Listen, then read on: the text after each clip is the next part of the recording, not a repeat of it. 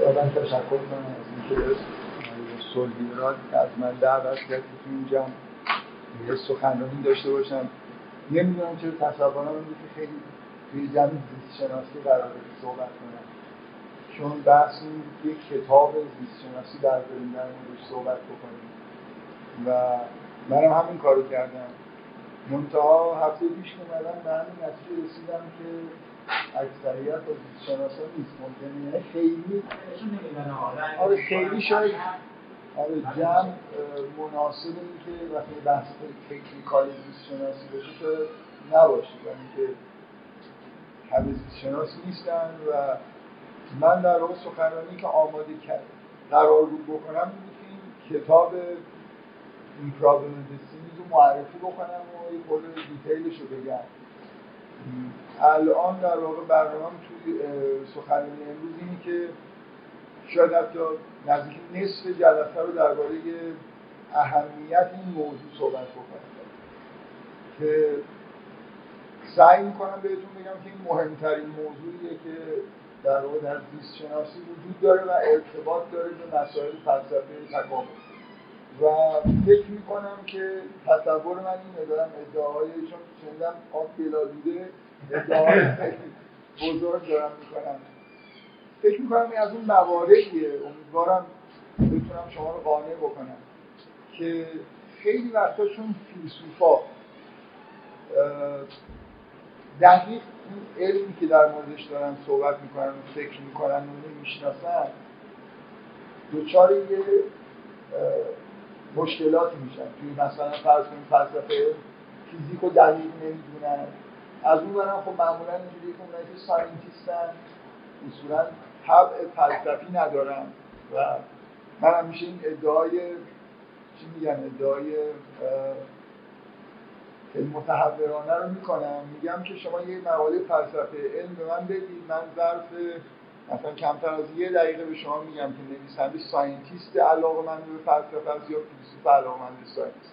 از روی approach شون کاملا معلومه که چه طرفی مکتبایی که تو فلسفه علم هست معمولا شما وقتی میشنوید می‌فهمید که اینا رو scientist ساختن یا فیلسوفا شاید هم دوتا در جمع باشه در یک نفر. مثلا در خیلی بله خیلی به ندرت بله هستن کسایی که واقعا اون علم رو دقیق می‌شناسن. ولی خیلی به ندرت واقعا. من مثلا تو زیست شناسی شاید الان کسی به ذهنم نمی‌رسه که دوتا رو با هم شما اصلا دنت اسمش اصلا پیش من نبریم در فیلسوف هیچی نیست. کلا بله. متوجه شدم. از بقیه مثلا متوجه شدم. من اسمشو گذاشتم استنداپ فیلاسوفر یه آدمی که یه آدمی که میاد صحنه جوک میگه مردم میخندونه و سعی می‌کنه که مثلا از جمعی حسی از اقنا بگیره. واقعیت اینه من توی آثارش همه آثارش نخوندم ولی هر چی که خوندم هیچ چیزی که دندانگیر باشه پیدا نکردم در حالی که این حرف درباره همه کسایی که مثلا فرض کنید استفاده های ایتیستی از تکامل می‌کنن نمی‌زنن. دنتی آدمیه که یه خود تون برخورد می‌کنن اسمش که می‌بری در که آدمیه که استفاده شهرت رو پیدا کرده رو به نظر من نداره. یعنی نه نه اصلا بحث شهرت نیست. این نکته که شما فرمودین که حالا جو غالب اینطوره که زیست شناسایی که تصمیم مشخصه یعنی اطلاعات فلسفی ندارن این مسائل فلسفی یا برعکس می‌خوام بگم که نمونه هایی در در به عنوان نمونه هیچ کدومشون هست یعنی نه فیلسوف نه زیست شناسی بلد. داوکین زیست شناسی بلد. ولی تب فلسفی نداره یه خوبی این کتاب اینه که اصلا این کتاب چیزی فلسفی توش نیست. اون یه زیست شناس به دلایل زیست شناسی کتاب نوشته. من برم یه مقدمه شاید طولانی میگم که یه خود مشخص بشه که کتاب چرا به نظر من خیلی کتاب مهمیه. در واقع این موضوعی که شروع شده کار تحقیقاتی روش و الان موضوع حاصی حساب میشه بعد از 150 سال فکر می‌کنم به اون نقطه اصلی در واقع تحقیقات زیست شناسی که رفت به فلسفه پیدا می‌کنه رسیدن. این این مسئله است که به نظر من باید حل بشه تا ریزالت های فلسفی بتونید ازش بگیرید یا یه چیزی رو اثبات کنید یا رد خب آب گلالود دیگه منم دارم همینطور آره دیگه حالا نه شما که اصلا ممنون در مقایسه باشید. ببینید ببینید یه تصوری وجود داره که تکامل یه نتایج مثلا فرض کنید فلسفی داره تیستی ایلیسی یا هر چیز. این از کجا میاد؟ من می‌خوام این تصور کلی که در مورد نظریه تکامل وجود داره رو بگم. یه انتباب شگفتانگیزی گونه ها با محیط زیست خودشون دارن که به طور سنتی اینجوری تعبیر میشه که خب خداوند ببینید این موجودات چجوری ساخته که مثلا فرض کنید دقیقا توی محیط زیست اون مرغ مگس رو مثلا نوکش چجوریه که بتونه مثلا شیره گل بخوره اون پرنده ببینید چقدر طراحی شده که با محیط انتباق پیدا کرده می‌تونه شکار کنه یا هر کاری انجام بنابراین طبیعت رو که نگاه می‌کردن به موجودات زنده که نگاه می‌کردن یه هم به دلیل انتباه و هم به دلیل اینکه اصولا خودشون پیچیده بودن. مثل مثلا فرض کنید حرفای زیادی که احتمالا شنیدید درباره ساختمان چشم از جمله از نریمانی احتمالا که بالاخره اینایی که اینتلیجنت دیزاین اینا کار می‌کنن اسمشون اینه که مثلا یه عضوهایی مثل چشم اینا باید حتما با یه در واقع طراحی هوشمندی به وجود اومده باشن و چیزی که در واقع نظریه تکامل به نظر میاد که اون مرکز در واقع نتایج غیر زیست شناسی یعنی در بیرون زیست شناسی یه کاربردی پیدا می‌کنه و یه تصور ما رو مثلا درباره دنیا تحت شما ممکنه قرار بده مخصوصا مثلا یه آدمایی مثل دنت ادعاهای خیلی خیلی بزرگ در این باره می‌کنن. اینه که این نظریه مثل داروینیست در واقع میاد به شما میگه که اون انتباق چجوری به وجود اومده بدون طراحی و این ارگانهای پیچیده چجوری به وجود اومدن بدون اینکه هوشمندی از قبل در واقع وجود داشته باشه و طراحی وجود داشته باشه. داروینیسم به طور اصیلش چی میگه؟ یه چیز ایده بسیار ساده و جذاب و زیبا در واقع بیس نظریه داروین. میگه فقط فرض کنید. من من دارم با زبان خود داروین میگم. بدون این چیزهایی که الان ما از شناسی می‌دونیم. صد وجود 150 سال پیش داروین اومد گفت فرض کنید که این موجودات زنده وقتی تولیدی نصف می‌کنن همه موجودات زنده تولیدی نصف می‌کنن. وقتی دارن تولید مثل می‌کنن تو نسلی که به وجود میاد در اثر تولید مثل یه variation هایی به وجود بیاد این رو ما در مثلا فرض کنید چی میگن؟ نسل کشی حیوانات رو؟ نه. breeding رو چی میگن به فارسی؟ breeding که مثلا اسب رو بر میدارن اسبای جدید اسم مثلا آفر جان؟ آره حالا اصلاح نژاد مثلا. شاید اصلاح نژاد آره این اینکه این شما س... الان سگای موجود در دنیا اکثرشون مسئولی دیگه. در اثر جفتگیری انواعی که وجود داشتن یه چیزایی به وجود اومده. داروین از این کارا زیاد کرده بود.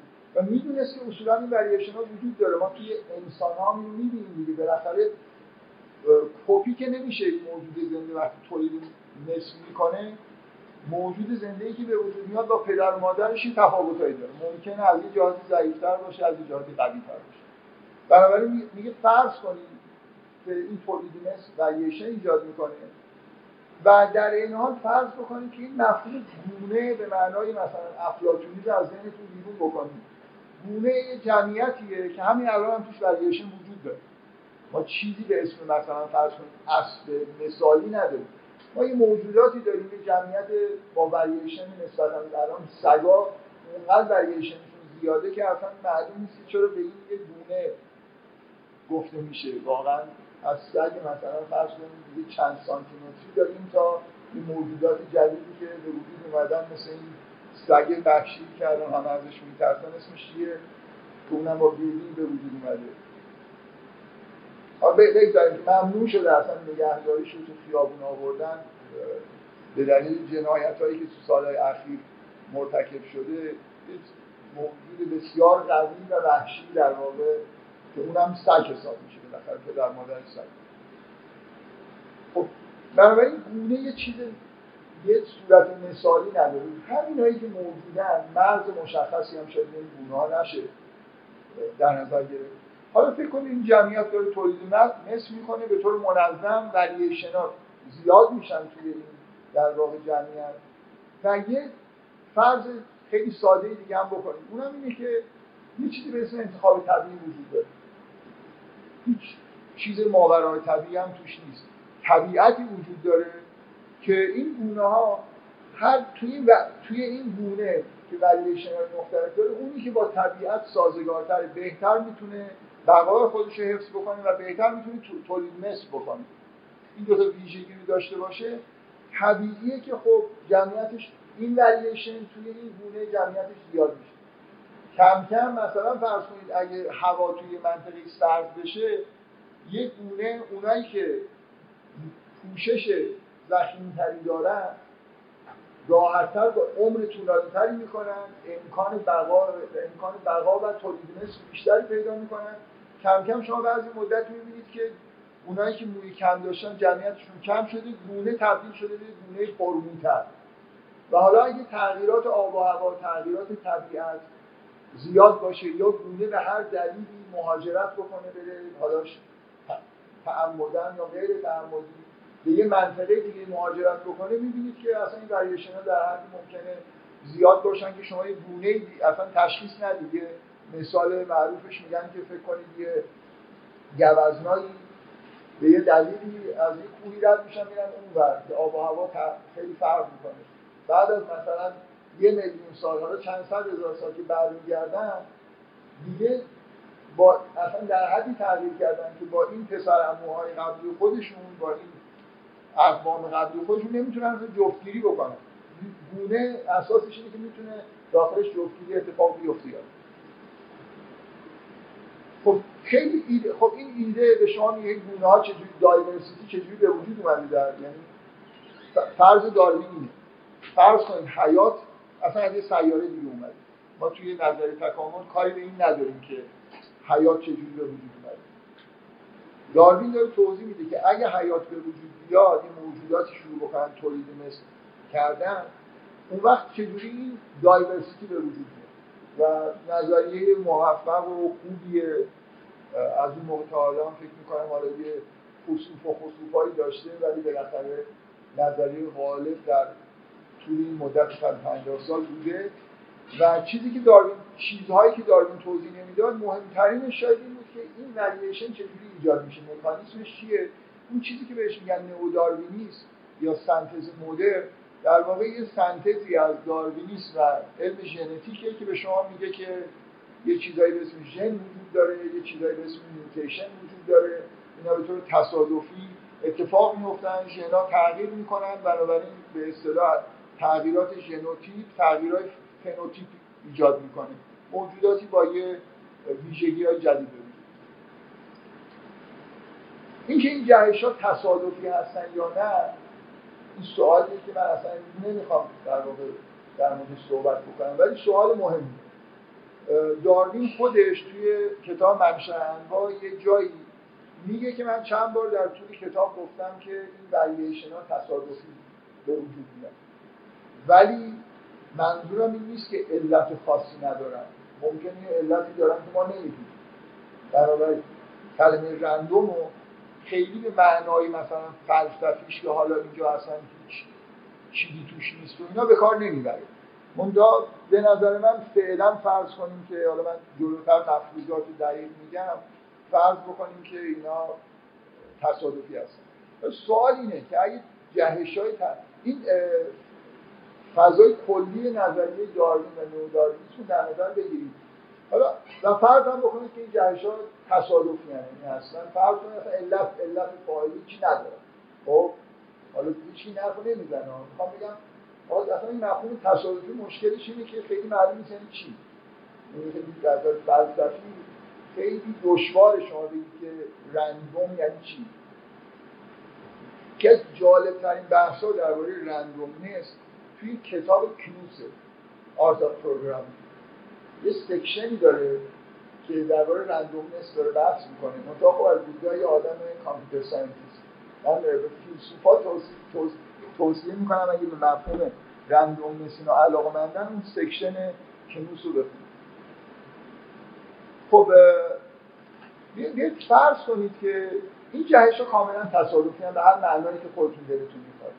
خب لااقل هیچ طراحی در واقع براشون نیست. مثلا چرا به وجود میان من به یه دلیل مثلا از پیش تعیین شده باشه. آیا معنیش اینه که روند تکامل یه چیزی تصادفیه؟ یعنی موجودات و گونه هایی که دارن به وجود میان تصادفی دارن به وجود میان. این پرسش من آره به هیچ وجه. یعنی از نظر فلسفی از نظر ریاضی رندوم بودن یا استوکستیک بودن یه بخشی از یه پروسه معنیش نیست که کل پروسه به طور کامل رندوم و ریزالتاش در واقع ریزالت های رندوم هستن نمونه مثلا من این شکلی که اینجا کشیدم یکی از معروفترین شکلهای کل زیست شناسی یعنی فکر کنم یه جایی خوندم که یکی از پرتکرارترین تصاویر مقالات مثلا زیست شناسی این شکلی که وادینگتون زیست شناس معروف توی کتاب کلاسیکش که دهه 50 نوشته این شکلی کشیده. برای به دلیلی که اپیژنتیک الان خیلی به اصطلاح مهم شده این شکل هم در واقع شکلی که خیلی تکرار میشه. این حالا اصلا این معنی زیست رو برای چی شکلی کشیده بذارید کنار. شما یه توپ می‌بینید و یه سطح شیبداری که ناهمواری داره الان من یه اون توپ از بالا رد بکنم به طور تصادفی پایین. معلوم نیست کدوم ولی اون ناهمواری ها به من می‌تونن بگن که احتمال اینکه تو هر کدوم از این قسمت های مثلا چهارگانه که این پایین کانال مانندهایی که ایجاد شده بیفته چقدر میشه محاسبه کرد که بستگی به شکل رویه داره دیگه خب؟ حالا اگه یه میلیون توپو بندازم در حالی که پدیده استوکاستیک دارم ولی می‌تونم تقریبا به طور دقیق بگم که تو هر کدوم از این کانال چند تا توپ میده یعنی ریزالت حاصل از این پروسه تصادفی ریزالت دترمینیستیک تقریبا. تقریبا که میگم چون دترمینیستیک های دنیا هم همشون تقریبا دترمینیستیک هم بالاخره خیلی نمیشه اینجا خط روشن کشید بنابراین اگه جهش ها تصادفی باشن هیچ مشکلی با ما نداریم با که به این دیزاین وجود داره و ریزالت های نهایی تصادفی نیستن. دقت می‌کنید نمونهش شما من مثال خیلی ساده این حالا این چون زیست شناسی خیلی این شکل معروفه در واقع برای راحتی کار این شکل آوردن. مثال خیلی ساده اینه که فکر کنید من می‌خوام کانال های آبی طراحی بکنم که زمین رو که مساحت های مختلف داره با یه نرخایی که می‌دونم چقدر آبیاری بکنم کاری که می‌کنم این نیست که مولکول های آب رو یکی بگیرم مثلا بشمرم و بندازم به سمت اون زمین ها. قطر کانال ها رو طوری طراحی می‌کنم که آب همینطور که جریان میدم به اندازه تا حد ممکن دقیقی اینا در واقع به مزاره برسن. کاری که همین الان داره انجام میشه دیگه. طراحی وجود داره. نیست. و ریزالت هم دترمینیستیک ولی یه قسمتی استوکاستیکه. یعنی من وقتی که آب مثلا پشت سبزی دارم خالی می‌کنم مطلقا نمی‌تونم به شما بگم که این مولکول کجا میره در کدوم مزرعه میره. یه پدیده استوکاستیک اتفاق میفته ولی نهایتا حجم آبی که توضیح میشه یه چیز دترمینیستیک آیا داروینیسم داره به من میگه که گونه های به وجود اومده رندوم هستن؟ لزوما نه ولی تصور عمومی اینه که آره یعنی از همین که میشنون که جهش های تصادفی باعث میشن که گونه ها در واقع بایودایورسیتی به وجود میاد گونه های مختلف به وجود میاد حسی که به آدم دست میده اینه که خب پس اینجا اتفاقی که افتاده اینه که اصلا این گونه ها کاملا تصادفی به وجود اومدن. دقت می‌کنید؟ تمام مهمترین در حداقل اینجوری می‌خوام بخش عمده نتایج فلسفی که از نظری تکامل گرفته میشه که مثلا فرض کنید درباره شناخت انسان درباره اینکه اصلا انسان آفریده شده نه قایت, در زیست شناسی نمی‌دونم وجود داره همه نتیجه اینه که شما فرض بکنید که اینجا هیچ چیز دترمینیستی در این پیداشتونه ها نیست. دقت می‌کنید. الان سوالی که من در واقع دارم سوال زیست شناسی و می‌خوام بگم اینه که مهمه. این سوال نه نه اینکه جهش ها تصادفی هستن یا من فعلا همینجوری که دارم اینجا فرض می‌کنم. فرض می‌کنم که نئوداروینیسم درسته. به عنوان نئوداروینیست دارم با شما صحبت می‌کنم. به عنوان آدمی که زیست شناسی کار می‌کنه و چاره ای نداره به غیر از اینکه با نئوداروینیسم کار بکنه. من نمی‌دونم با اینتلیجنت دیزاین چجوری میشه مقاله زیست شناسی نوشت اونا مقاله زیست شناسی نیستن اونا جورنال های زیست شناسی هم چاپ نمی‌کنن این مقاله از ما هم قبول نمی‌کنن تو پژوهشگاه یه همچین چیزی چاپ بکنیم آقای صادقی اصلا قبول نمی‌کنن و فرض کنید که نئوداروینیست هستید و فرض کنید قبول دارید که این جهش به هر معنای ممکنی تصادفی هست. آیا اینجا این فرضا با اینکه طراحی هوشمندی وجود داره مثل کانال های آب یا نمی‌دونم اون پدیده که اینجا بهتون نشون دادم تعارض داره؟ لزوما نداره. ولی یه سوال زیست شناسیه که آیا واقعا این گونه ها گونه هستن که در واقع به طور دترمینیستیک می‌تونم بگم به وجود اومدن یا نه. به نظر میاد شاید سوال قابل جواب دادن در زیست شناسی نیست. احتمالا می‌دونید که یه آدم معروفی اما اینجا اینو نوشت تصادفی بودن یه فرایند یعنی تصادفی بودن ریزالتا یعنی یه فضای نمونه وجود داره که من این دفعه که برمیدارم یه اتفاقی میفته دفعه بعد یه اتفاق دیگه. در واقع اگه می‌خواید بگید که نظریه تکامل داره به من میگه که باید داره برسید. به طور تصادفی به وجود اومده. معنیش چیه؟ یعنی اگر معنی ریاضیشی اگه دوباره این آزمایش تکرار بکنم ریزالت دیگه ای می‌تونه داشته باشه. دوباره تکرار کنم ریزالت دیگه ای می‌تونه داشته باشه. هر بار که حیات اگه بتونم مشکل اینجا چیه؟ من میگم ممکنه به نظر بیاد شناسا نمی‌تونن این سوال رو جواب بدن. برای اینکه لازمه که یه experiment تصادفی انجام بدن اونم اینه که حیات دوباره از نو توی زمین run کنم ببینم چی میشه. چون نمیشه این کار رو انجام داد به نظر میاد یه سوال فلسفی خارج از زیست شناسی. من می‌خوام بگم که این کتاب داره میگه اینجوری نیست. و بله دقیقا می‌خوام حرف گولد رو تکرار بکنیم تصور عمومی حداقل تا یه موقعی شبیه همین حرفی که گولد می‌زد که اگه من نوار حیات رو دوباره play بکنم موسیقی دیگه میشنوم. اگه این نوار دوباره play کنم و همین موسیقی رو بشنوم هر بارم که play می‌کنم همین خیلی فرق می‌کنه تصور ما درباره نظریه تکامل و تصادفی بودن و design نداشتن. بلکه به این نتیجه می‌رسم که design داره. بذارید من بنابراین سوال اصلی به نظر من فلسفی اگه دنبال یه جایی از زیست شناسی هستید مسئله ای که نتایج فلسفی داره این نیست که وریشن ها تصادفی به وجود میاد یا نه. حتی اینکه نئوداروینیسم برای می‌کنه زیستشناسی خاطر برای باوره که این نوار هر چند بار برگردیم تکامل رندوم باز برمیگرد و همین منظور این چیزی که آقای فایرا درش دفاع می‌کنه و از من درباره کتابی دارم صحبت می‌کنم که اولین کتابی که صورت مسئلهش اینه و کتاب بسیار معتبریه رو دارم بهتون می‌خوام بگم که چی نوشته. و کلا هم اهل اکثریت اقلیت گرفتن نیستن. اگه همه یه موقعی اکثریت می‌گفتن که با گولد موافق. فکر کنم فضای زیست شناسی اینجوری بود که فکر می‌کردن گلد درست. من رأی نگرفتم رأی گیری هم ندیدم. فرض کنید الان اینطوریه که مخالف گولد باشن ولی به نظر من یه مسئله علمیه همین الان هم مخالف موافق داره. فقط نکته که من دارم سعی می‌کنم بگم اینه که مسئله اصلی نظریه تکامل این مسئله است. و این اولین کتاب تو این موضوع. مثل اینکه یه خود دی بعد از 150 سال رسیدن به اینجا که اگه می‌خواد نتیجه فلسفی گرفته بشه بگیم دیزاین وجود داره. یا با فرض نئوداروینیسم ما فراموش نکنید من دو فرض کردم که ممکنه اصلا شما اینا رو قبول نداشته باشید. ولی زیست شناسایی تا فرض رو اصولا قبول دارن. فکر می‌کنن که اون وریشن ها تصادفی هم و فکر فعلا هم فکر می‌کنن که نئوداروینیسم درسته. اساسا. حالا ده سال دیگه ممکنه اینجوری نباشه.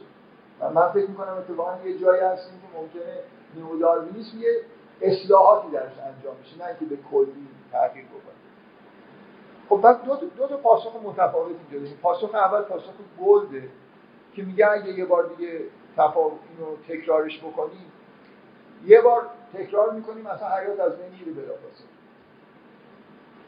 در یه تکرارایی حیات مثلا فرض کنید در حد میکروارگانیسم رشد می‌کنه و در همون حد باقی میمونه. مثل اینکه من یه فکر کنید یه آزمایشگاه داشتم میومدم این کار رو انجام می‌دادم مثلا هر دفعه یه میلیارد سال بعد میومدم نتیجه رو نگاه می‌کردم.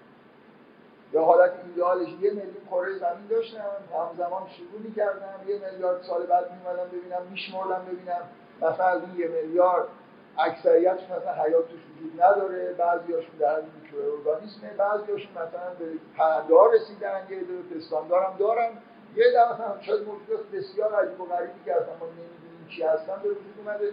هر جایی یه چیزی دیدم و دو تا جام احتمالاً از نظر گل و اکستریم دو تا نظر اکستریمه که اصلا چیز مشابهی در دو تا کره در یه میلیون دو تا جای مشابه هم شاید نبینم فقط مشابهش اونایی که حیات توش از بین رفته. چیزی نمونده مشابه حساب میشه. ببخشید. تفاوتی که بین جهان و حالا این که شما گذاشتین تو این نیست که اصلا چالش نیست که طراح وجود داره یا نه. طراح وجود داشته باشه ناگزیر طراح هوشمنده. ما وقتی تو میندازیم حالا شما یه هدفی داری از این کانال بره. اگه از اون کانال بره خب خطا خطا اتفاق افتاده دیگه. نه اینکه طراح وجود داره یا نه. اگر وجود داشته باشه ناگزیر ما طراح هوشمند چالشی که بین این دو تا اتفاق میفته طراح هوشمند و بدون طراح. طراح غیر هوشمند داریم. مفهوم طراحی یعنی بحثم منظور منظورم از موضع دانایی مطلق علم علم الهی دارم صحبت می‌کنم. سوال اینه که سوال از فلسفی اینه. آیا این گونه ها طبق یه طراحی به وجود اومدن؟ اگه می‌خوایم این سوال جواب بدیم من حرفم اینه که این سوال باید جواب بدیم. آیا اگه تکرار بکنیم همین گونه ها به وجود میاد. اگر نه پس طراحی وجود نداره. اگر آره خب معلومه که یه چیزی وجود داره. حالا چجوری طراحی شده؟ ممکنه کشف زیست شناسی باشه که چی چی شده؟ مثلا آیا ژنوم آیا ژنوم های ما اینجوری که این اتفاق دوباره میفته آیا کره زمین اینطوریه؟ آیا قوانین فیزیک طوری که این اتفاق همیشه یه جوری میفته یا نه؟ موضوع اینه که این سوال باید جواب بدم. سوال به نظر من سوال مرکزی زیست شناسانه که نتایج فلسفی داره اینه.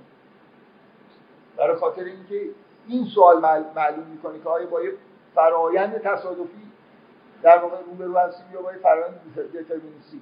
تصور عمومی به این دلیل زیست شناسی ضد مثلا فرض کنید طراحی هوشمند حساب میشه که تصور این باشه که اینجا یه چیز random ی وجود داره محصولات random وجود داره. و همه کسایی که atheist ن معمولا این اصرار دارن.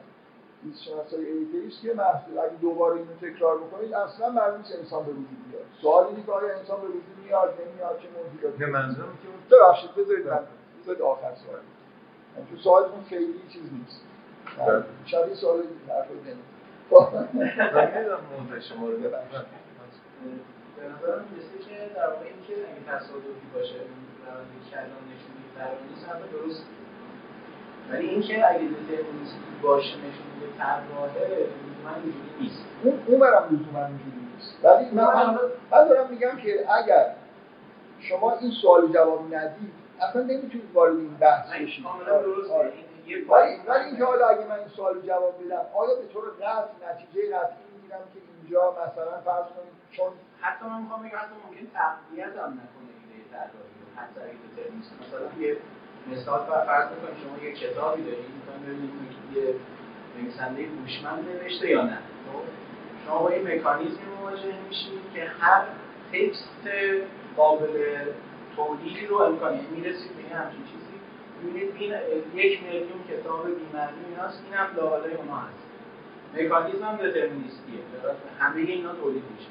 باز اینجا هیچ طراحی نیست ولی مکانیزم دترمینیستیه دقیقا دقیقا نکته اینه. شما دارید یه جوری به اصطلاح یه چیز سکونشال که من دارم میگم و پارالل می‌کنیم. دقیقا اون نقطه. اون که دارید شما میگید یعنی که هر بار که تکرار می‌کنم یه چیزی به وجود میاد. اگه یه ماشین همیشه کتاب بده بیرون همیشه کتاب شکسپیر رو چاپ بکنید یعنی من توش چیزی اینستال کردم که کتاب شکسپیر چاپ فرض کنید یه مکانیزمی دارید که یک میلیون کتاب تولید داره رندوم کار می‌کنه نه نه نه. یک میلیون کتاب تولید می‌کنه. هر دفعه یک میلیون همین یک میلیون میشه. درسته. ولی یکیش هم با معنی شما با فرض اینکه این مکانیزم دترمینیستیه نمی‌تونید نتیجه بگیرید که در واقع. یعنی بس شما شما یه جوری دارید از این تمثیل استفاده می‌کنید که انگار گونه ها می‌تونن معادل با کتاب‌های بی‌معنی باشن. بله. بله خب. گونه هایی که مثلا فرض کنید به لحاظ دیزاین به لحاظ مهندسی چیزایی پرت و پلایی باشن. آه خب این خیلی چیزه. در اقلیت این نوع نگاه کردن از این جهت که در واقع مثل اینکه که شما اصلا از اون روز اول استدلال الهیاتی که این گونه ها چقدر عالی هستن و چقدر مناسب اینو قبول نکردیم رفتی به نظر تکامل نه نه. نه که ما الان داریم خوبن خب؟ ولی من عرض اینه که ممکنه مثلا 90 درصد مکانیسم ببین مکانیسم تکامل یعنی همینی که گونه های الان به ما داده. و گونه هایی که داده و مبرش ما ندیدیم. ببین این مثل ببخشید واقعا دارید یه چیزی رو خلط می‌کنید مثل اینی که من بگم آقا این کانال های آب چیزایش هم ازش بیرون ریخته. مهم نیست. مهم نظریه تکامل چجوری استفاده میشه بر علیه طراحی؟ دقیقا اینجوری که این محصولات رندومن دقیقا یعنی اینکه اگه دوباره تکرار بکنم یه چیز دیگه ای می‌بینم. اونهایی که میمونن این اون وسط مثلا این آبا ممکنه از توی سوراخ اومده باشن از این کانال به اون کانال. خیلی اتفاق افتاده باشه. ولی گونه هایی که موندن اگه همینن مثل یه ماشینیه که یه سری در واقع کتاب خوب داره تولید می‌کنه. مگر اینکه میگم شما الان یه حرفایی می‌زنن که بعضی جاها مثلا فرض کنید خوب نیست. این اصلا رفتی دیگه با نظری تکامل نداره. یه جای یه بحث دیگه ایه می‌دونید منظورم چیه؟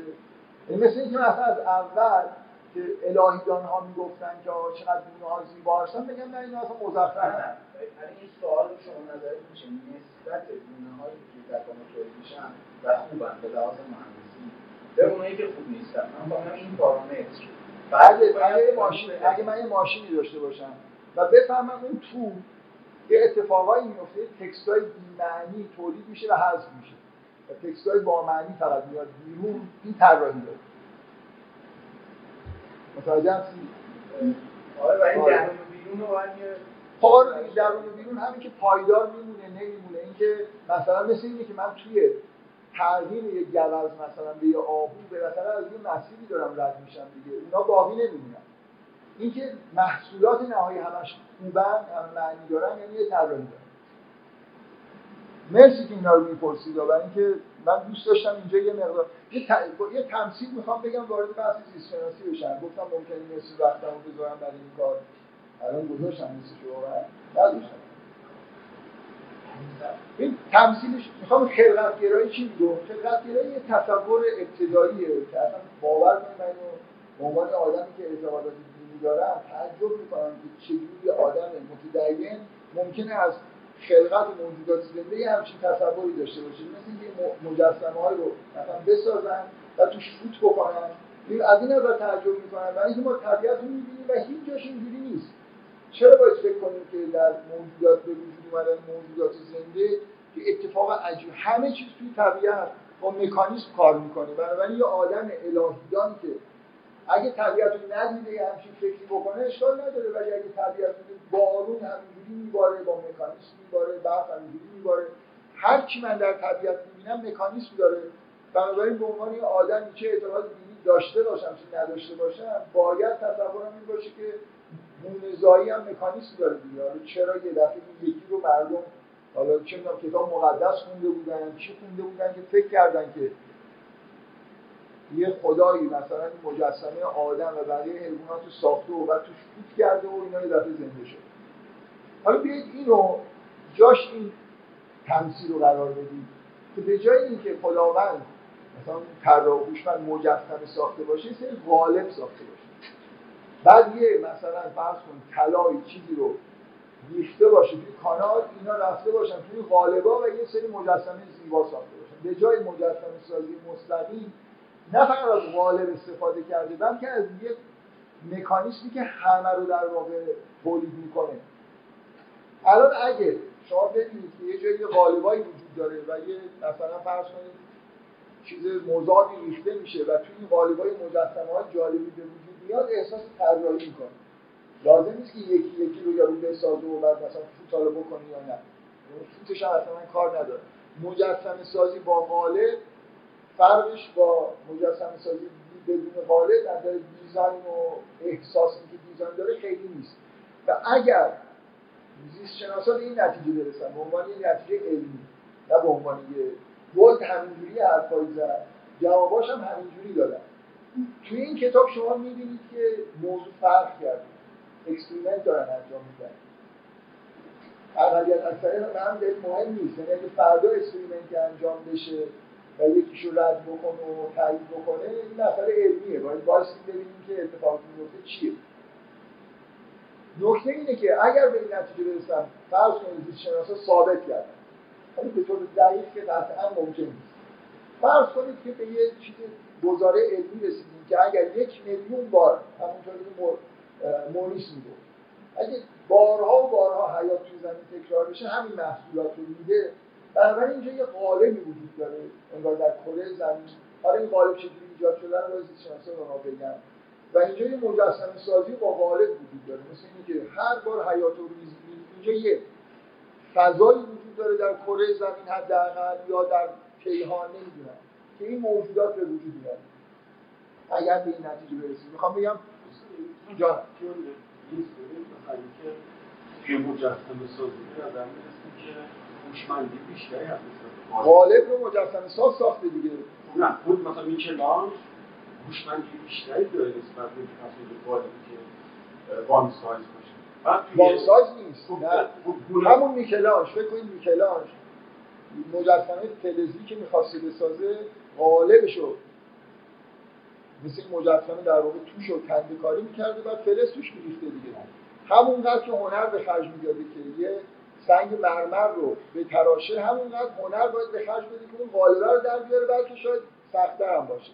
برای اینکه باید بعد بتونه نصفش بکنه و یعنی بالاخره اگه چهره زیبایی بعد از اینکه فلز رو ریختی از اون قالب کشیدید بیرون این چهره زیبا رو میکلانج اونجا ساخته برای شما.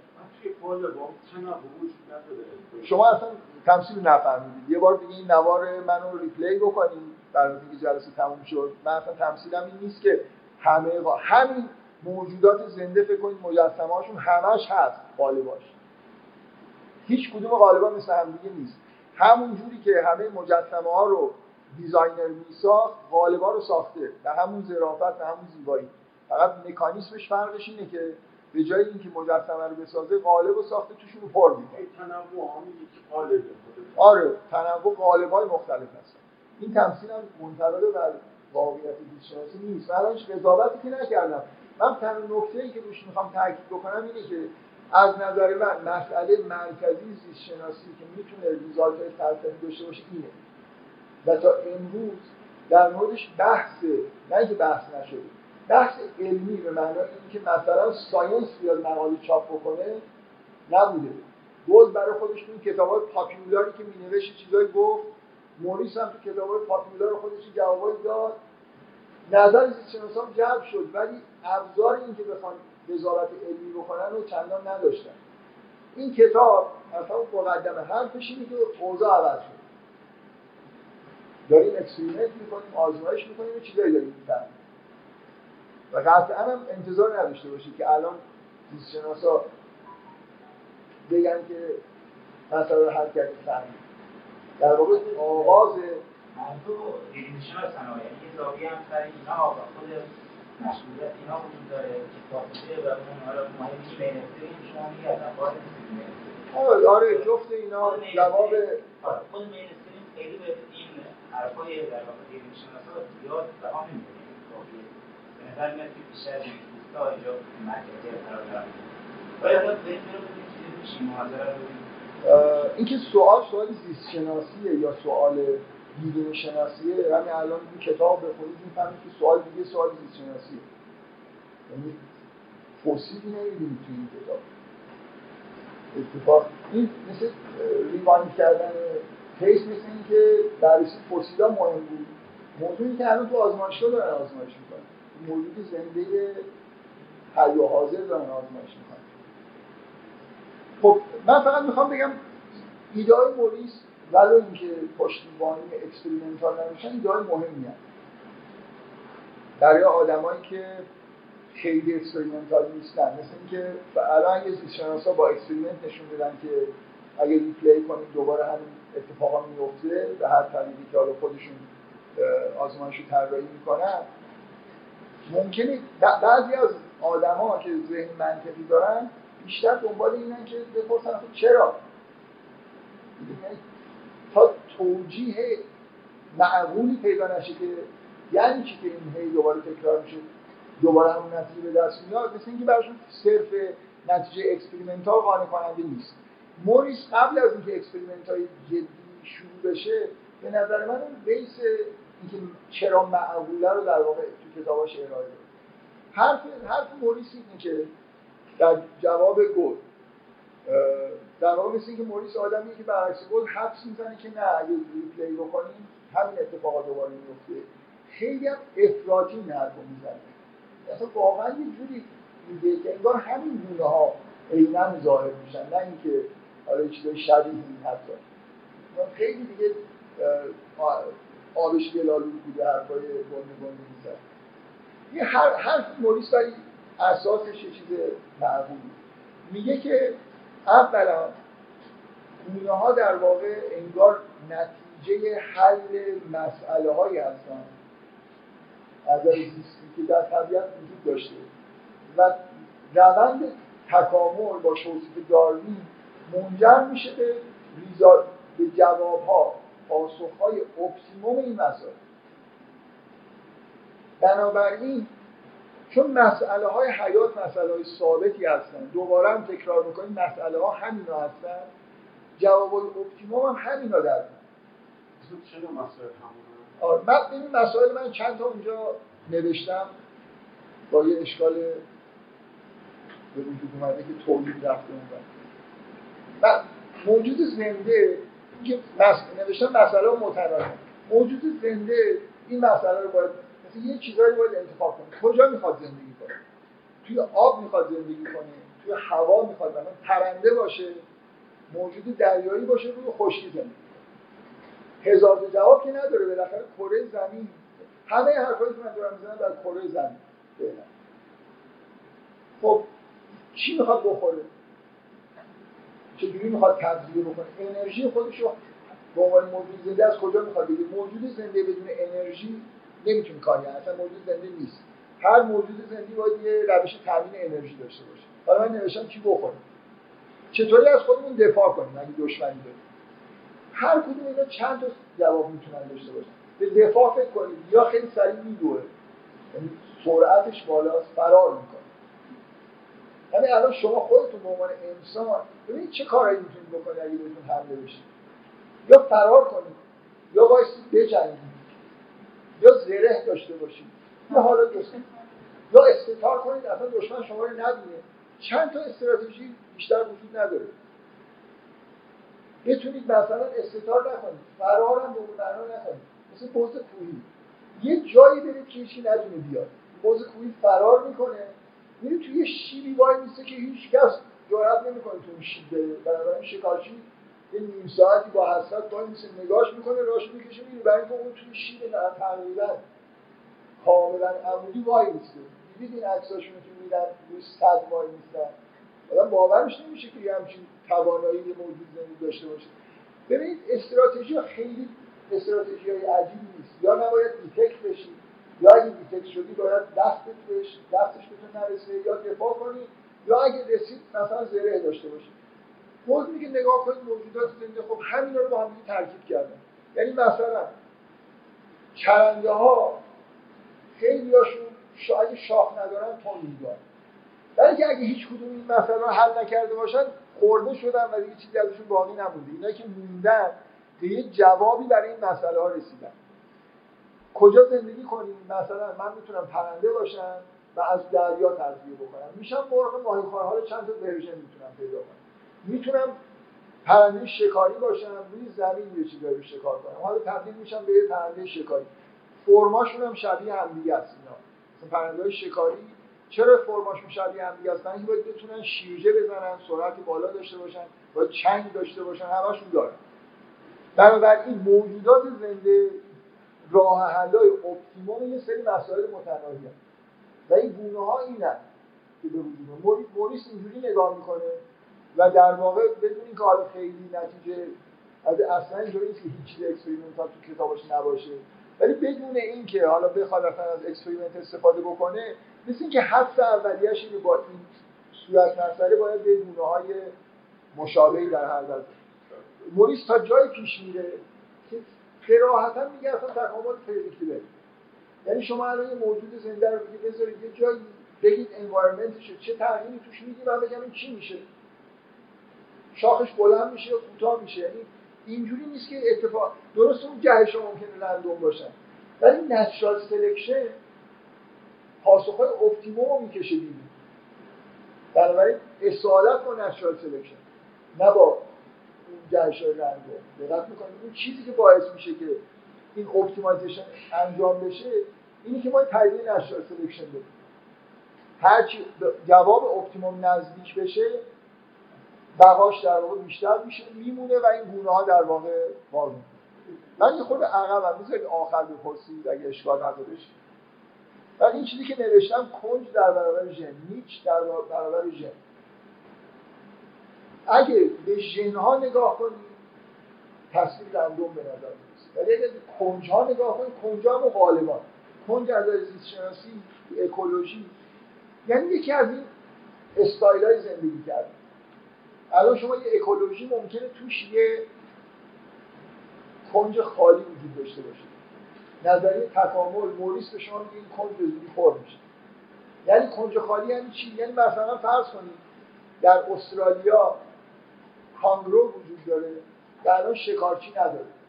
فکر کنید انسان نمی‌رفت. الان که دیگه اکولوژی همه جا تحت تاثیر انسان قرار گرفته برای نسل طبیعی تکامل خیلی نمیشه.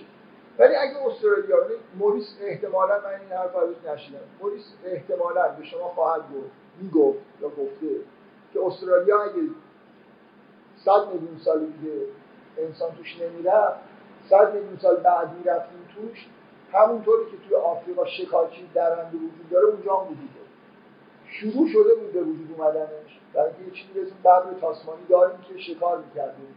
ولی انگار که یعنی می‌خواد یعنی یه کنج اینجا وجود داره. یه موجود در خورده شدن وجود داره که کسی نمیخوردش.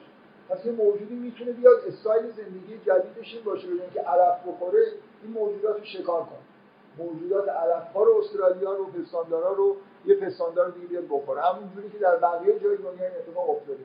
استرالیا یه موقع جدا شده از بقیه قاره ها و روند تکاملش تغییر کرده.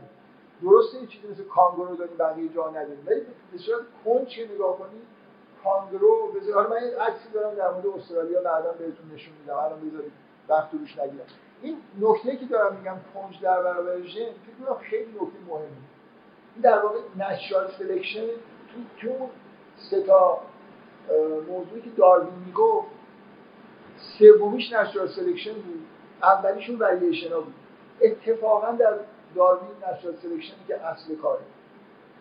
بنابراین این تصویرهایی که از تکامل از حدود مثلا فرض کنید دهه 50 60 تا سال دهه های اخیر به وجود اومد. مثلا این کتابای مثل ژن خودخواه که اینجوری اصالت رو انگار در تکامل بردن دادن به ژن این با نظریه اولیه داروین خیلی سازگار نیست. در نظریه اولیه داروین کنجا مهمه. اگه اصطلاحات مدرن بخوام به کار ببریم نه ژن ها برای اینکه نچرال سلکشنه که گونه زایی رو در واقع هدایت می‌کنه. اون وریشن ها اصلا داروین خیلی بهشون اهمیت نمیده تو فرض کنید وریشن به وجود میاد. مکانیسمش هم خیلی براش مهم نبود. نه اینکه سعی نکرد بگه که چجوری این کار انجام میشه. ولی پایه نظریش در واقع از خودش می‌پرسید می‌گفت نظریه تکامل یعنی natural selection الان به نظر من داریم برمیگردیم با اهمیت دادن به کنج به نظریه اولیه داروین. من ببخشید پرانتز باز کنم. دلیلش به نظر من اینکه ژنتیک بعد از اینکه دی ان ای کشف شد خود علم ژنتیک و مخصوصا کشف دی ان ای هیجان فوق ایجاد کرد. اصلا زیست شناسی شد ژنتیک.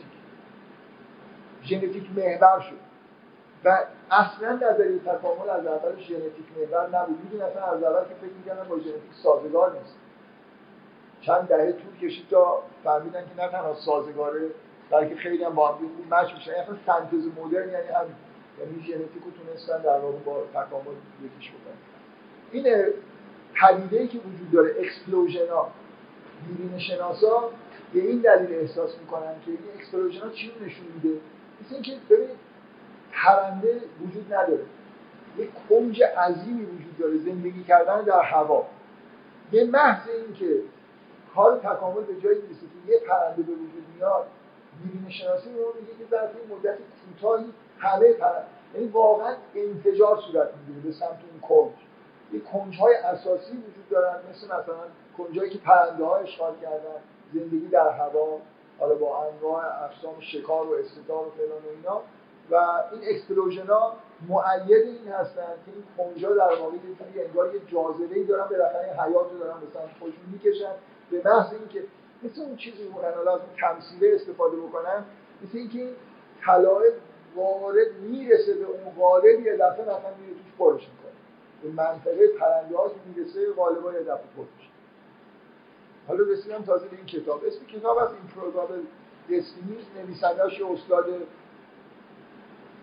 معتبر دانشگاه هاروارد به اسم لوسوس که در واقع حسن کارش اینه که برای اولین بار نه اینکه تحقیقات خودش نوشته خودش کار خیلی مهمی کرده در مورد همین مسئله ولی واقعیتش اینه که مهمترین ارزش کارش به اینه که بالاخره یک کتاب با این موضوع نوشته و همه experiment ها و result هایی که وجود داره رو در واقع جمع کرده به طور منظم و جالبه که کتاب رو علمی ننوشته کتاب رو برای popular نوشته یعنی مردم هم بتونن بخونن.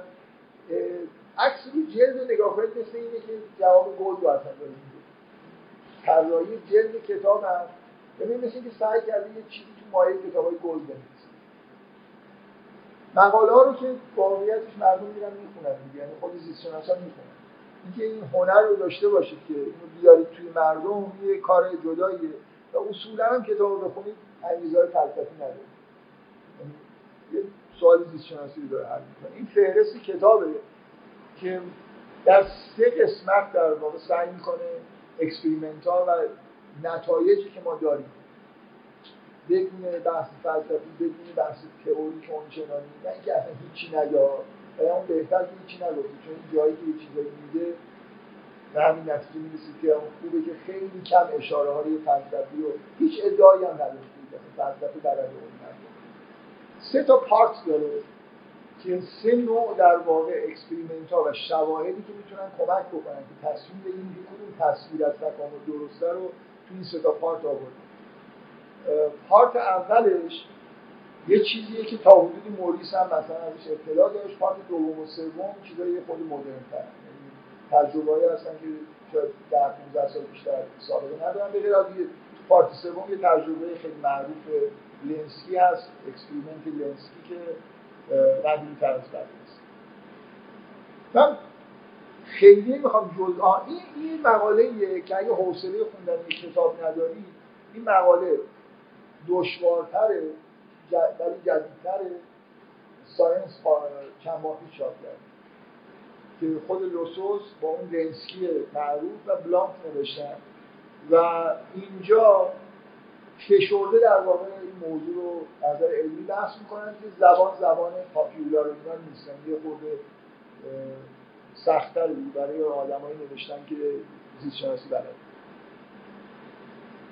فصل اولش من می‌خوام یه خورده در موردش صحبت بکنم. حرف زدن در مورد فصل اول راحت تره در واقع موضوع اصلی فصل اول پدیده که بهش میگن convergence اینکه شواهد خوبی داریم از حیات در همین یه بار اولی که در واقع play شده که این به طور مکرر یه پدیده هایی داره ایجاد می‌کنه. solution ها به طور تکراری کشف میشن. ببینید اگه مثلا فرض کنید من دو زمین رو دو نصف می‌کردم حیات رو به دو قسمت می‌کردم اگه تئوری اول هم گل درست بود توی دو قسمت حیات از اون به بعد باید اصلا کاملا ترندهای مختلف می‌دیدن ولی اگه ببینم مثلا اشتقاق راست صورت گرفت استرالیا جدا شده. ولی همچنان ترندهای حیات توی استرالیا شبیه هم که توی قاره بودن. یعنی پستاندارا به وجود اومدن یه سری علفخوارن یه سری گوشتخوارن. کلا نه اینکه من یه عکس نشونتون بدم. دیرتر باید. این یه عکسیه که یه سری موجودات استرالیا رو با که جداین یعنی اینا این موجوداتی که می‌بینید به هم شباهت دارن هیچ با هم هم خانواده نیستن. یعنی اصلا اینجوری نیست که سنجاب پرنده از یه قاره دیگه رفته باشه استرالیا. و همه زیستشناسا قبول دارن که سن... یه, سن... یه نوع سنجاب پرنده در خود استرالیا به وجود اومده. اون گرگ ببر تاسمانی که اون پایینه شباهت زیادی به گرگ توی بقیه قاره ها داره. و همون کارو می‌کنه همون کنج پر کرده چیزایی رو می‌خوره که گرگا می‌خورن. منتها مشابه هاشون دیگه مثلا فرض کنید یه اون بالای موش کول می‌بینید دو تا موجودن الان ما از روی ژنومشون می‌فهمیم که اینا به هم خانواده هستن یا نیستن. کانورجنس یعنی کانورجنس یعنی نه فقط موجودات مشابه حالا یه چیزی خود در واقع شاید عمیق‌تر. بذارید یه مثال که تو همون فصل پارت اولش هست به نظر من مثال فوق العاده جالب. توی هند و استرالیا یه نوع مار وجود داره که بهش میگن ویکت سی سنک که خیلی قابل تشخیص نیستن با هم دیگر داره شناسی و کشفی که اخیرا مثلا سالهای اخیر انجام شده اینه که اینا به هیچ وجه برمیگیرن از نظر فیلوژنی یعنی ژنومشون یعنی اصلا اون ماره از یه طرف دیگه تکامل پیدا کرده. این یکی ماره که عین همونه از یه طرف دیگه ای تکامل پیدا کرده. فقط تو محیط زیستشون شبیه همدیگه بوده عین همدیگه شده. طوری که اصلا اختلاف بوده سر اینکه اینا دو تا گونن یا یک گونن اسم مشابه داشتن. و حالا اینکه یکیش هند تو هند زندگی می‌کنه که استرالیا خب زیستشناسان می‌تونستن بگن خب این گونه در هر دو منطقه داره زندگی می‌کنه و الان که ژنومشون سیکونس کردن می‌فهمن که اصلا اون اجدادش از یه دیگه اومده. خیلی دور از هم دیگه جدا شدن. وقتی اصلا ماری وجود نداشته. دقت می‌کنید این نشون میده که natural selection یعنی محیط چقدر می‌تونه شکل بده. ژنتیک مهم نیست اینجا که اینا ژنومشون چیه. شما انتظار دارید که دو تا گونه کاملا مشابه که هیچ فرقی با هم ندارن ژنومشون شبیه هم باشه ولی اصلا اینطوری نیست. یعنی ما به طور مداوم داریم اینو می‌بینیم. این convergence اتفاق افتاده. یعنی موجودات زنده ای رفتن تو محیط های مشابه و یه شکل شدن. خودشون رو با محیط داروین همین رو می‌گفت من واقعا از اینو تکرار اصلا من فکر از داروین میپرسیدید بهتون همین رو می‌گفت. اگه تو موجود زنده رو توی محیط مشابه با هم فرق داشته باشن کم کم شبیه هم میشن دیگه. natural selection چیکار می‌کنه؟ natural selection کارش همینه که اینا رو طوری select بکنه که بهتر انطباق با محیط پیدا بکنه. مثالایی که می‌زنه مثال این مثال خیلی جدید نیستن در مورد کانورجنس مثلا بذارید یه مثال خیلی خوب. این چشم این, این تصویر چیه؟ تصویر چشم. چشم چه موجودی؟ هشت با هیچ نسبتی با ما نداره. بینایی در هشت با مستقل از بینایی انسان ها یعنی ما یه موقعی توی درخت فیلوژنتیک از هم جدا شدن که چشمی وجود نداشت. چشم در موجودات دریازی یه بار رشد کرده و توی انسان ها یه جای دیگه اصلا این چند ما در مورد چشم می‌دونیم که چند بار در جریان تکامل چشم اختراع شد. حالا لابد با اینتلیجنت دیزاین یا با مکانیسم های نیوداروینیسم من من فعلا نیوداروینیستم مشکل نیست. یعنی بینایی چیز خوبیه. مزیت زیستی داره. خب بنابراین درست میشه دیگه. اگه یه چیزی خیلی مزیت زیستی داره چرا به وجود نیاد؟ به محض اینکه یه سلوله به طور رندوم فکر کنید یه سلول حساس به نون به وجود بیاد اون موجودی که این سلول داره مزیت پیدا می‌کنه و میره به سمت اینکه این چشمش پیچیده‌تر بشه و تبدیل بشه به موجود زنده بینا. وحشتناک این چشم به چشم انسان شبیه از آن و حتی از کارکرد خوبم می‌بینه هشت و اصلا رفت دو بار حداقل می‌بینیم دو چشم شبیه انسان یه بار برای انسان و برای هشت تکامل پیدا کرد.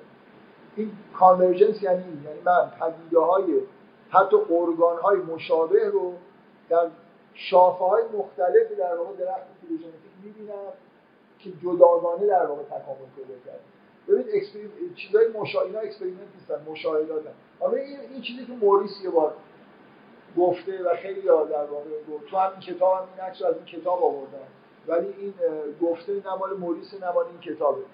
مال یکی از استادای راتگرز که جمله که گفته اینه که اینا موریس گفته بود که اگر در قمر یکی از قمرهای مشتری هم تو آباش ماهی زندگی بکنه و بخواد سریع شنا بکنه یعنی استایل زندگیش سرعت شنا کردن توش باشه این شکلی میشه. شما شما این ما دلفین کوسه و اون اکتیاسوروس چرا این شکلی هست؟ به دلیل قوانین فیزیک برای اینکه به همون دلیلی که هواپیما این شکلی ساخته میشن برای اینکه باید خاصیت آیرودینامیک داشته باشن. برای اینکه مثلا فرض کنید نوکشون نمی‌دونی با چیز باشه دوکی شکل باشن بنابراین موریس میگه تو قمر مشتری هم یه ماهی توی آب پیدا کنید که می‌خواد مثلا سرعتش بالا باشه بتونه شکار کنه. همین فرمیه. فرم مکعبی نیست. اگه مکعبی شده بود natural selection در اونجا حذفش کردیم natural selection قانون زمین نیست قانون دنیاست. یعنی چیزی که fit نیست حذف میشه. چیزی خیلی بدیهیه یعنی احتیاج experiment هم نداره. بنابراین فرم بدن ماهی ها فرم بدن پرندگان اگه غلظت آب فرض کنه ممکنه این نفر یه تغییراتی ایجاد برای اینکه آب موریس میگه اگه آب باشه همین شکلی میشه؟ اگه هواش همین نسبت نیتروژن و اکسیژن رو داشته باشه پرنده های شکاریش کمامیش همین شکلی هم که الان می‌بینید همشون تقریبا یه شکلی هم. نوع بالاشون خیلی با هم فرق ندارن. شما سه چهار تا گونه خیلی متمایز پرنده شکاری ندارید همشون باید بتونن سریش حرکت بکنن شیرجه بتونن برن و یه سری کارا انجام بدن. هم باید چنگال داشته باشن نوکای تیز داشته باشن. میشه پرنده شکاری مثلا نوک گرد مثل ممکن یه موقعی در جریان تکامل به وجود اومده باشه یه همچین چیزی. که نوکش مثلا گرد بوده نمی‌تونسته گوش بخوره مرده. اگرم به زور زنده مونده باشه و با تجاوز به اون تولید مثل هم کرده باشه بچه‌هاش مردن. بالاخره نسلش ادامه پیدا نکرد با اون فرم اینکه همون اپتیمال سولوشن ها هستن. دقیقا اصلا الان شما شکل اپتیمال برای شنای سریع رو می‌بینید که بهش رسیدید. الان یه سالهای ساله. بیشتر از پنجاه ساله یه شاخه وجود داره که اصولا طراحی مهندسی می‌کنن از موجودات زنده چرا این شاخه به وجود اومده؟ bionic بهش میگن. در خاطر اینکه خیلی واضحه که موجودات زنده solution های optimum پیدا کردن. یا خیلی نزدیک به solution های optimum هستن این چیز خیلی مشخصی این هم باز دو تا موجودی که هیچ ربطی به هم از نظر تکامل. یعنی اینقدر شاخهاشون اصلا جدا شده. ولی خب همون کاری می‌کنن که ژنومشون هیچ ارتباطی به هم نداره ولی کاراییاشون این هست همون چیزایی رو می‌خوره که این می‌خوره تقریبا. نوع شکارش حرکت هایی که می‌کنه موقع شکار شبیه هم هست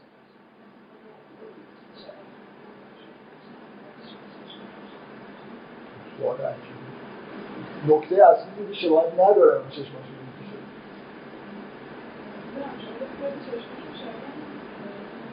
چشماشون شبیه همه برای خاطر چشم چشمی که خوب می‌بینه چیز یعنی مثل اینی که شروع شده چشم تکامل پیدا کرده اونجا و رسیده به یه اوجی شبیه چشم انسان شده. برای خوب ببینه. مثل اینی که یه چشم حالا واقعا چشم انسان optimum optimum نیست. سوال شاید جوابش این باشه که مثلا دیدی که اختاپوس لازم داره شبیه شعاع دید انسانه بنابراین این فور آناتومی چشم به برای اینکه چشمای قوی‌تر نیست پرنده شکاری اصلا آناتومیشون فرق ها که یه چیز خیلی چشم عجیب غیر عادی دارن با یه قدرت focus بعد از دوربین های عکاسی فیلم برداری الان مثل چشم کرکس ساخته شدن که می‌تونن مثلا یه بخش میانی رو یه جور ذره یه دفعه روش focus بکنم برای اینکه لازم داره دیگه. در حال جواب سوال شما اینه از زیست شناس بپرسید. که مقتضیات زیستی هشت‌پا از نظر بینایی شباهت داشته به انسان. دومین فصل کتاب اینا دیگه جدیدن. یعنی جدید در مثلا فصل دوم واقعا شاید سی سال این experiment ها سابقه نداشته باشن و اکثرشون توی در 15 سال اخیر انجام شده. اینه که experiment نمیرن فقط طبیعت رو بگردن یه چیزایی پیدا بکنن. experiment انجام میدن. یعنی چی؟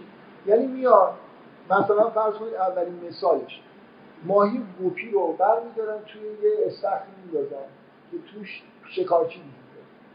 خب می‌خوام ببینیم چه اتفاقی میفته random اتفاقا بعد میندازن توی یه استخری هم که شکارچی براش وجود نداره. بعد مرتب اینو تکرار می‌کنن. یعنی فکر یه میلیون استخر بذارید این آزمایش رو تکرار بکنید. ببینید اونجایی که محیط توش یه دونه شکارچی وجود داره حالا یه میلیون بار کار نمی‌کنن. منظورم تکرار می‌کنن ببینن نتایج یکسانی آیا اونجا اتفاقای یکسانی میفته بله. همشون خال خالی میشن. قدرت استطاعت پیدا اونجایی که شکارچی ندارن خیلی رنگای روشن واضح خوشگل پیدا ببین این فصل دوم کشف جدید در واقع این بود. برخلاف تصور عمومی همه زیست شناسان واقعا. فکر می‌کردن تکامل یه چیز خیلی کند هیچ امیدی نداشتن به اینکه حیوانایی پیدا بشن که بتونن ظرف ده سال مثلا تغییرات جدی بکنن. و سر همین ماجرای چی بهش میگن؟ یه نوع پروانه است peppered moth فلفلی توی انگلستان در اثر آلودگی هوا یه دفعه دیدن که ظرف مدت کوتاهی تغییر radical ی انجام شد. فهمیدن که اوضاع خیلی هم بد نیست میشه experiment و part دوم این کتاب experiment هاییه که این شکلی هم یعنی در واقع موجودات زنده رو توی شرایط مختلف به طور با چیز می‌ذارن و مشاهده می‌کنن که تکاملش میشه و part سوم که اصلا هیجان انگیزتره که تو لوله آزمایش با باکتری کار انجام داد. لنسکی اولین آدمی بود که خیلی پیشرو بود تو دهه 80 کارش شروع کرد. و خیلی جالبه دیگه لنسکی اولین نتایجی که من سال 1994 بعد از اینکه تو باکتری ها تقریبا هر 20 دقیقه یه بار نسل جدیدشون میاد. ورژناشون خیلی زود عوض میشه. اینی که به مدت مثلا دو سه دهه اگه کار انجام بدی هزاران نسل ازش می‌بینید سال 94 ننوشتم که چند هزار نسل بود مثلا فکر کنم به ده هزار نسل که رسید یه مقاله منتشر کرد نتایجش گفت. که نتایج اتفاقا در آزمایش جنسی تو مقاله 94 اینجوریه که شانس خیلی دقیق. یعنی تو لوله‌های آزمایشی که این کاری که انجام داده اینه. یه باکتری رو باکتری که ژنوم کاملا یکسان دارن. مثل اینکه دو قلوی یکسان این لوله‌های آزمایش مختلف با شرایط یکسان کش داده. و توی بعد از مثلا ده هزار نسل می‌خواد ببینید که آیا اتفاق خاصی افتاده گونه ها مشابه هستن. و سال 94 حرفش این بود که به نظر میاد که شانسی دارن رشد می‌کنن. و تو همون سالا یه آدم یه دانشجوی جوانی که تازه وارد پستاک شده بود توی آکسفورد اگه اشتباه نکنم اسم لیلی یه آزمایش دیگه انجام داد. و بارها و بارها تکرار کرد.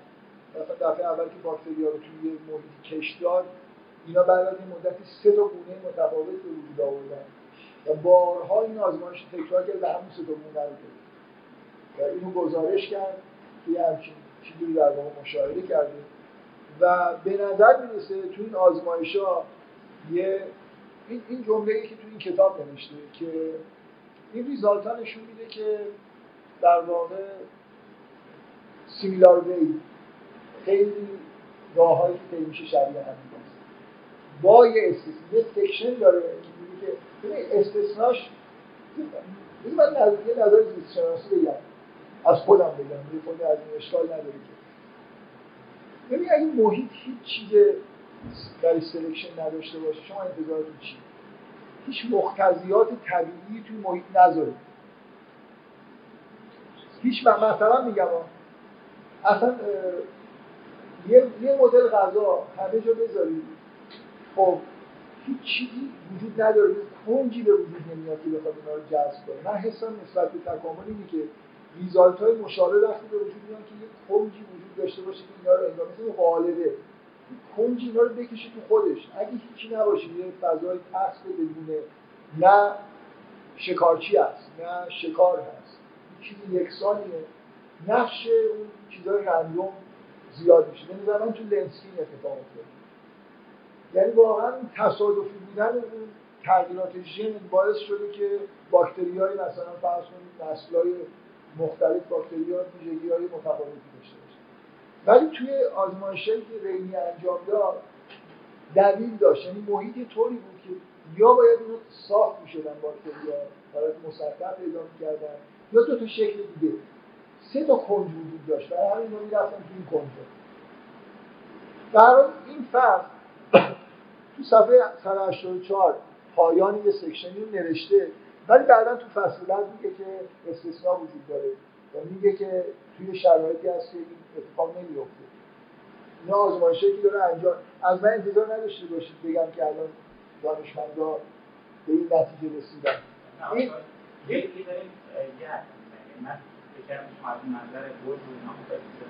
نه من از منظر گل دفاع نمی کنم به منظر گل هم نمی کنم من, من میگم از زیست شناسی یه مسئله روزه هم چند ماه پیش ساینس یه مقاله ده صفحه‌ای چاپ کرده با سه تا آدم خیلی مهم که یکیش هم دوسوسه که یه گزار در واقع گزارشه. یعنی توی جای نیچر و ساینس معمولا رقابت سر اینه که یه روز رو بیاید در اولین بار منتشر کنیم. اینکه به سه نفر بگم بیا review کن نشون میده که مسئله خیلی مهمه. ده صفحه review ی یه مسئله علمیه. برای خاطر اینکه مسئله هاته. یعنی در واقع مثل اینکه science داره سرمایه گذاری می‌کنه ژورنال که این مسئله رو ترویج بده که اینا روش کار بکنه. اون مقاله از این کتابه خوندنش سختره ولی مقاله مقاله جالبتریه. برای خاطر اینجا کلی شکل و داستان و اینا وجود داره اونجا خیلی تو پایین مثلا چیزای علمی شده. حالا سوال آخر این یه section نهایی داره. که سوالش اینه انسان همیشه به وجود میاد من نمی‌دونم واقعا در مورد این موضوع اصلا صحبت بکنم. به نظر من مسئله اون section ش اینه که تعریف منظورش از انسان چیه؟ منظورش واقعا اما ببینید وقتی گل میگه همین اتفاقا میفته یعنی مثلا اگه انسانی به وجود میاد عین ما باشه یعنی مثلا پوستش همینجوری باشه موهاش همینجوری باشه. من حتی فکر نمی کنم پرنده هایی دوباره به وجود میان لزوما پرشون همینجوری باشه که الان هست. من دلیلی نمی‌بینم از زیست شناسی که پرنده همین شکلی باشه. فرمش ممکنه برای پرواز همینجوری باشه برای که می‌خواد اپتیموم بشه. ولی پوششش همین جنس پر ممکنه نباشه ممکنه چیز دیگه باشه. این چیزای اساسی تکرار میشن. واقعا یه نفر تصور می‌کنه که اگه دوباره ریوایند بکنه عین من شما یعنی همینجور ابرو داشته باشیم و چشمامون نمی‌دونم پلان داشته باشه میشه گفت که رو دو پا قرار می‌گیریم به دلایل زیستی. انسان دفعه بعد هم اگه به وجود بیاد چهار پا نیست دو پاست. این بذار یه استدلالی یه مقاله ای هست این آقای دوسوس خیلی خوشش میاد از این مقاله. و تو فصل آخر نوشته من فکر می‌کردم فقط من این مقاله رو دیدم چون اصلا هیچ ارجاع به علمی نداره و مقاله محجوریه و دلم می‌خواست که تو این کتاب رو احیا بکنم. من این مقاله خیلی جالبی و ببین من وقتم تموم شده یا می‌تونم صحبت. بسیار. من من اسلاید آخرم واقعا اسلاید آخرم و دوست دارم به خود بحثم بشه. ببینید چیزی که چیزی که این آقای راسل داره در واقع مسئله حل می‌کنه اینه که جواب این سوال میده. اگه شهاب سنگی نخورده بود به زمین چه اتفاقی دایناسورها از این نرفته بودن اصلا پستاندارا به وجود میومده که بعد بخواد از توش حالا فرزن چیزی مثل انسان به وجود بیاد. موریس جواب سراحتا میگه بله. دایناسورها از این می‌رفتن چرا؟ میگه لازم نبود شاه. اصلا اولا ما که نمیدیم شاه سنگ خورده یا نه. که دیگه از بین رفتن ولی موریس استدلال می‌کنه که در اصل یخبندان دایناسورها به دلیل خونسرد بودن نمی‌تونستن ادامه زندگی رو نظر می‌رفتن. و حتما پستاندارا به وجود میومدن برای اینکه باید موضوع خونگر اون شرایط زندگی بکنن. یعنی هیستوری آب و هوا و اکولوژی زمین اگه تکرار می‌شد اگه اون شاهستان که فرض می‌کنیم مثلا رندوم اومده خورده زمین نبود این اکولوژی می‌رفت به سمت اینکه دایناسورها از بین برن پستاندارا به وجود لوسو سراحتا میگه که این استدلال من قبول ندارم و همجوری خورده یعنی از زیست شناسی مشکوکه. دلیل موجهی نداریم که این چیزی که داره میگه درست باشه. برای خاطر اینکه در واقع اینجوری فکر کنید دیگه. من, من نمی‌خوام وارد دعوای لوسوس مثلا با موریس بشم. ولی تصور منم اینه که چه دلیلی داره که از بین برن می‌تونن تکامل پیدا بکنن. می‌تونن دایناسورایی به وجود بیان یه سریشون از بین برن. یه سریشون به وجود بیان حالا خونگرم نیستن ولی به دلایلی می‌تونن در مقابل در مقابل سرما مقاومت بکنن. کما اینکه الان تو سالهای اخیر ما فهمیدیم که دایناسورها پر داشتن. خب بیشتر پر در می آوردن خودشون گرم نگه می داشتن. به مناطقی از زمین می‌رفتن که گرمتر باشه. دلیلی نداره بگیم که حتما از بین می‌رفتن ولی خب شاید از بین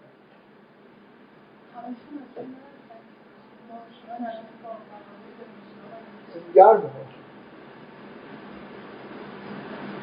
در خب دایناسور عنوان موجود خونسرد از بینم این موجود زندان راسل تعریف کرد با یه استدلالای بسیار لوسوس میگه مقاله خیلی جالبه. برای اینکه خط به خط استدلالاش استدلالایی در زیست شناسی جالبی یعنی نگیم که قدیمی جواب راسل اینه که اگه شهابسنگ نخورده بود یه خزنده هوشمند وجود میومد که همون کاری رو با زمین بکنه که انسان می‌کرد و شکلش هم در مرحله به مرحله.